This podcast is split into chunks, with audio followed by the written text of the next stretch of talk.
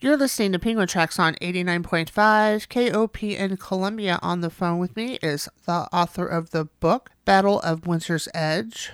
Would you mind going ahead and pronouncing your name again for the listeners? Derrien Relyea. Okay. Tell us a little bit about yourself.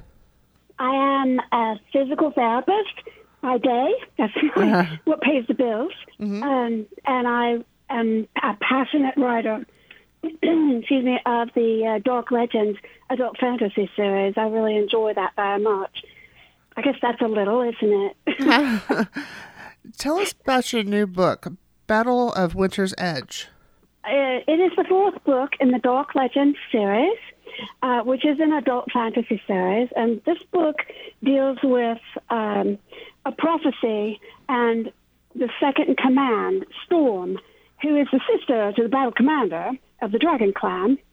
She finds herself and her dragon partner, Mistin the Green, within the void, which is the, the space separating one side of the veil from the other. Mm. But she doesn't know how they got there. She suspects Mistin of having blocked her memories of the past winter, and she refuses to budge, demanding to know what happened, or to return to the fight where they were obviously killed, to try to survive using the magical healing that they share.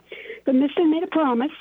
And though traveling through the void takes place in the blink of an eye for those left behind, time has no meaning within the void, so he is duty bound to take the time to prove to her that they cannot return before he can get her to move on past the veil.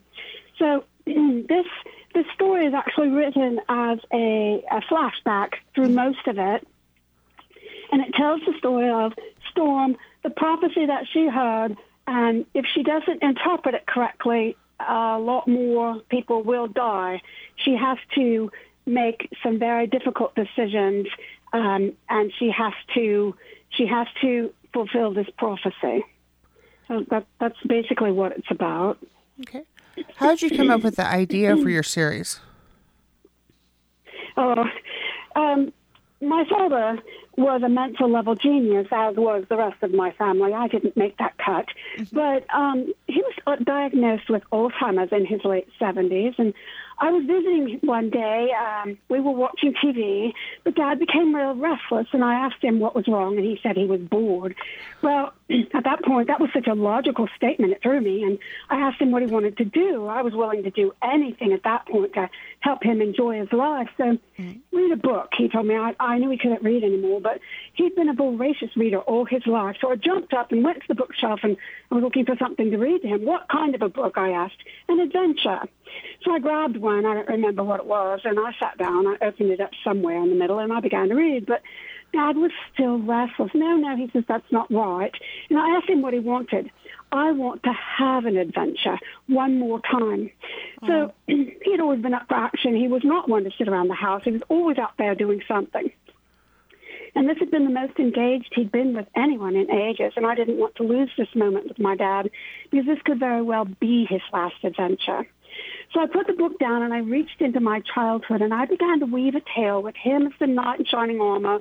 With his sword, he killed the dragon and he saved the damsel in distress. It was a tale I made up as I went along. It was not a story I'd ever heard before, and it came from my heart. But it was as if someone was telling me the words to say, and those words flowed out of my mouth and into my dad's ears, and he smiled. The end, I said. But then he frowned. No, you uh-huh. have to say, and they lived happily ever after. So I laughed, and I said, okay, they lived happily ever after. And he got this real serious look on his face, and he asked me, who taught you how to do that? What? I asked, and he responded with, teach you how to tell stories like that. Of course, at that point, I had to swallow pretty hard, and I said, my father. And he replied, he must have been a great man. And all I could say was, yes, sir, he was. So at that point, that's, that's where the story came from, and it developed over a few years, and I began to write epic poetry from those characters I created at that point. And from the epic poetry, I, I had to write it down in uh, more detail and longer, and it became novels. And so this is Battle of Winter's Edge is actually the fourth book in the in the series. Um, there are three others published, and I'm working on four more. So it, it's kind of epic, it, it, just like my dad was. He was my hero. Your main character is a strong female protagonist. What could women learn from her? I would like people to understand that it doesn't matter who you are. You need to work hard. You need to lead by example. That people will respect you if you respect yourself.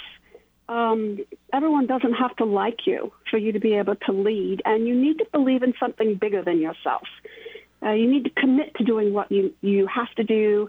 Uh, take responsibility for your own mistakes. Fix them if you can. Learn from them. Move on. You keep trying. You never give up. Uh, you can choose to make the best of what you get, even though we can't always control what we get. That, that's that's I think the story of uh, her basic character. Yeah.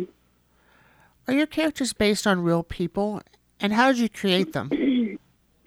well, yes, in a way they are uh, inspired by real people. A lot of them, uh, Dark, her sister Storm, and their little sister Freya are fractures of myself uh, in many ways. And um, uh, Griffin, the battle commander of the Dragon Clan, was inspired by my father. Elana, his his mate, was inspired by my mother. I have multiple other characters. The warrior Regan in the series is actually uh, very much based on my brother Regan, and his his daughter, my niece Tirza, is uh, the inspiration for master educator Tirza in the story. Many other examples. The uh, um, in Battle of Winter's Edge, uh, Tamra Dale has been inspired by a very good friend of mine and, and past boss, my boss, uh, Tammy. So I have many, many people in the stories who are uh, were inspired by people I know, people I, I respect very much. Growing up, who were your who were some of your favorite authors? Oh, there's a very good question. I, uh, um, like I said, my father was a voracious reader, and I, I grew up with Sir Arthur Conan Doyle, Jules Verne, Edgar Rice Burroughs, J.R.R. Tolkien. Uh, but I also grew up with Anne McCaffrey, Mercedes Lackey, uh, Bob and J.C. Hendy, Fred Saberhagen, Roger Zelazny, Andre Norton, um, and then I, I got into people like um, Christine Feehan and uh, Brenda Novak, very, very good uh, authors. I, I love reading all of their stories. They're very inspiring to me. How did you incorporate mythology and legends into your stories, and which ones did you use? Um, I, uh, I'm a firm believer that legends and uh, mythology come from uh, are based in reality. Mm-hmm. Um, so when I was writing the stories, I felt a strong sense that this world, our world, and my world of Kador all one and the same.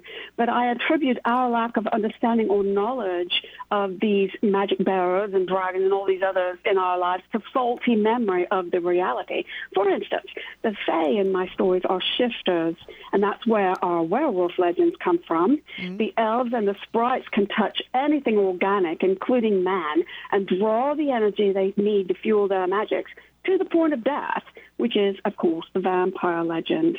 Um, it goes on and on. I have. Um, I incorporate the legend of the 300 as an inspirational legend that came from Griffin's history, his his past that he teaches to the warriors as an inspiration to never give up, never quit, and other references to our world within my world, as if it were our future, which is a spoiler alert, actually. How did you come up with the idea for the cover of your book? Oh, I have to give full credit. The cover art and the inside artwork is all done by my very good friend and excellent artist, Lisa Dixon, who has been with me from the beginning. And each of the covers actually depict something from the story. They aren't random, random um, excellent artwork. Uh, she fantasy artwork. She is actually incorporating the story into the cover art. The owl on the Battle of Winter's Edge cover, the girl that is Storm, uh, and the the picture you see is Winter's Edge. Uh, it is a, a cavern system in a region known as Winter's Edge uh, what the owl is carrying is a very m- big part of the story.